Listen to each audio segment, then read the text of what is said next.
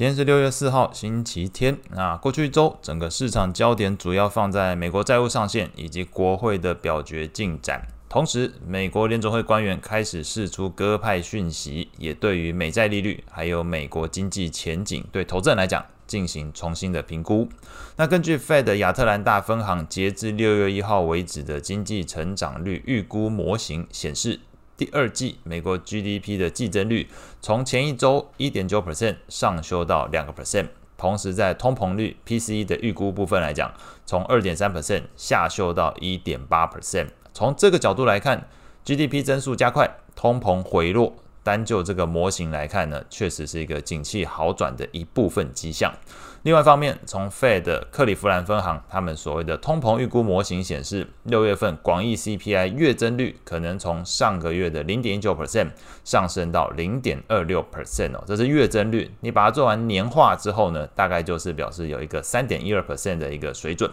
那核心 CPI 则是从零点四五 percent 下降到零点四三 percent，年化之后大概是五点一六 percent 的一个呃，把这个月增率年化之后的水准五点一六 percent。那这部分不排除是因为油价从五月底每桶六十八点零九美元到目前六月二号是七十一点七四美元，所以如果你用直线推估六月份的这个月增率哦，那或许这个。对于广义 CPI 来讲，考虑能源价格之后有反弹的可能性之下，就呈现一个上升情形。那观察这个周日正在举行的这 OPEC Plus 会议，可能才是真正去解读说后续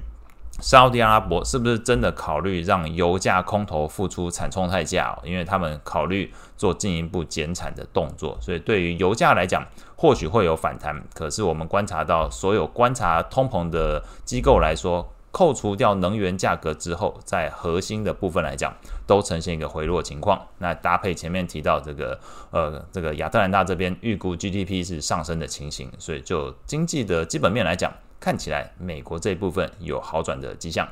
那回归到美股表现上来看，过去一周，美国国会终于是顺利通过了这个债务上限法案，同时，Fed 副主席兼理事 Jeffer Jefferson 杰佛逊哦，以及这个费城分行行长哈克都表态支持六月份 FOMC 会议上维持利率不变，那加长对于升息之后。观察经济数据变化的这段时间，那整个鸽派言论呢，也让先前市场对于劳动市场持续紧张的顾虑是明显的减少。这个美债利率持续的温和下降，那使得过去一周呈现一个股债双涨的一个情况。那其中呢，这个费半是持续领涨，但是在这个紧追在后的，可能超乎大家想象，是罗素两千上涨四点五一 percent，过去一周，然后才是这个纳斯达克指数。那至于标普五百指数，过去一周虽然上涨三个 percent，但其实这个涨幅是落后 MSCI 中国以及标普价值股的一个表现。那从这边可以看到。不仅是这个中小型股，刚刚前面提到罗素两千有开始一个补涨的情况。那随着整个 Fed 开始转向鸽派，那连这个价值股都开始被市场重新关注啊。成长股反而因为先前已经有上涨了，那目前来说感觉起来有点被调节的一个迹象。横向比较部分来看，MSCI 欧洲恐怕是过去一周表现最差的一个区域。那也不排除同样受到市场逢高调节，因为先前这个整个上半年来看，欧股表现的是相当强劲。所以目前来讲，如果开始有市场资金要回流的话，或许往这个评价面比较低的去做一个布局。所以，呃，最近很常被媒体提到的中国金融指数。其实，如果真的把它也一起纳入观察的话，过去一周，那它是追踪这个中国的 ADR 的表现的，这个涨幅六点二六 percent，其实是比费半指数还强。也就是你把整个美股四大指数抓进来，其实中国金融指数表现是最强的哦，吓死人。那同时也透露出整个市场开始抄底的一个情况。那从这个发展来看，市场情绪面现在是不是来到所谓的极度贪婪这个阶段呢？那从这个 CNN 的恐惧贪婪指标，截至六月二号来说，还是在贪婪的一个状态，并没有升级到极度贪婪的一个情况。不过，我们如果从这个价格强度、选择权的 c o ratio 以及 VIX 指数来看，其实这些短线指标都显示，目前的情况已经跟去年八月中旬相当接近。那你如果观察这个，呃，我在脸书粉专有贴的一些图哦，那美股会不会跟去年八月中旬一样，之后出现一段超过十五 percent 的一个修正？那以及投资人该不该拿现在去跟去年八月的行情去当做一个参考，我这边都欢迎大家先到我脸书粉专看一下这些线图之后，那也欢迎在下方留言发表意见。那脸书粉专名称早上七点投资晨讯，这个七是阿拉伯数字的七，请不要打错。那在利率的部分。美国十年期公债利率从前一周的三点八一 percent 下滑到目前的三点六九 percent，总计一周下降十二个基点。两年期美国公债利率则是从前一周的四点五七 percent 降到目前大概四点五 percent，下跌七个基点。信用利差的部分，美国非投资等级债券的信用利差从前一周的四点五三 percent 上升十二个基点，来到目前六月一号是四点六五 percent。那美国投资等级那信用利差一样是上升，上升两个基点，那来到目前是一点七六 percent。但是因为大方向来讲，刚刚前面提到整个公债利率下降的速度是非常快，那外加整个呃债务上限的议题解除之后，市场对于不论是避险需求或者是经济前景都有些好转的情况。所以在债券型来讲，呃，过去一周股债双涨。那在投资等级债券的部分，LQD 上涨一点二二 percent，非投资等级债券 ETF HYG 则是上涨一点三七 percent。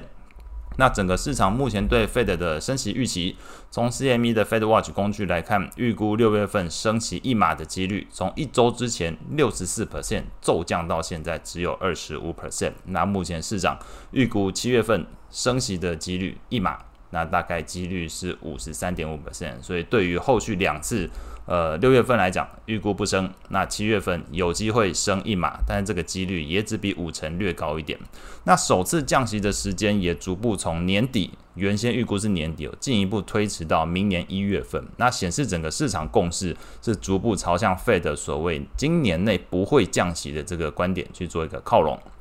外汇市场部分，那过去一周表现最强的货币分别是澳币、加币还有英镑。那其中澳币上涨有很大一部分跟中国五月份财新制造业 PMI 从四十九点五重新站回到五十荣枯线之上，来到这个五十点九，那是创近十一个月以来新高。那我相信有些投资朋友一定听过一个事情哦，怎么记得先前说中国官方的这个 PMI？好像是落在五十之下，没有错。五月份官方的制造业 PMI 是四十八点八，那整个市场是解读中国官方调查的比较多，是所谓大型国企。那这个财新的样本则是比较偏沿海中小企业，所以两边的调查对象不同，那当然这个结果就各自表述。不过就整个市场，因为在接受到这个财新的 PMI 数据的过程里面，已经开始传出整个债务上限的议题出现好转情况，所以整个投资气氛好转，那整个稍微有利多消息都被放大解读，所以这是目前。看到澳币上涨，有很大一部分是对于这个中国这一部分信心又有些回来，整个投资气氛好转的一个过程。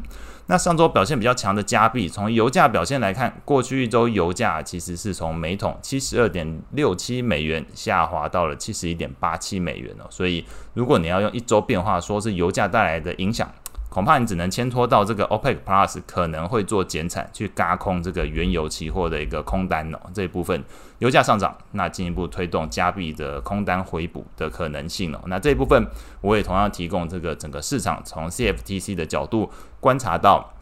空单目前的一个变化，那基本上是呃连续三周这个空单就是有一些回补的情况，这大概是在加币的情形，所以就筹码筹码面来讲，可以观察我粉钻提供的这个图片资讯。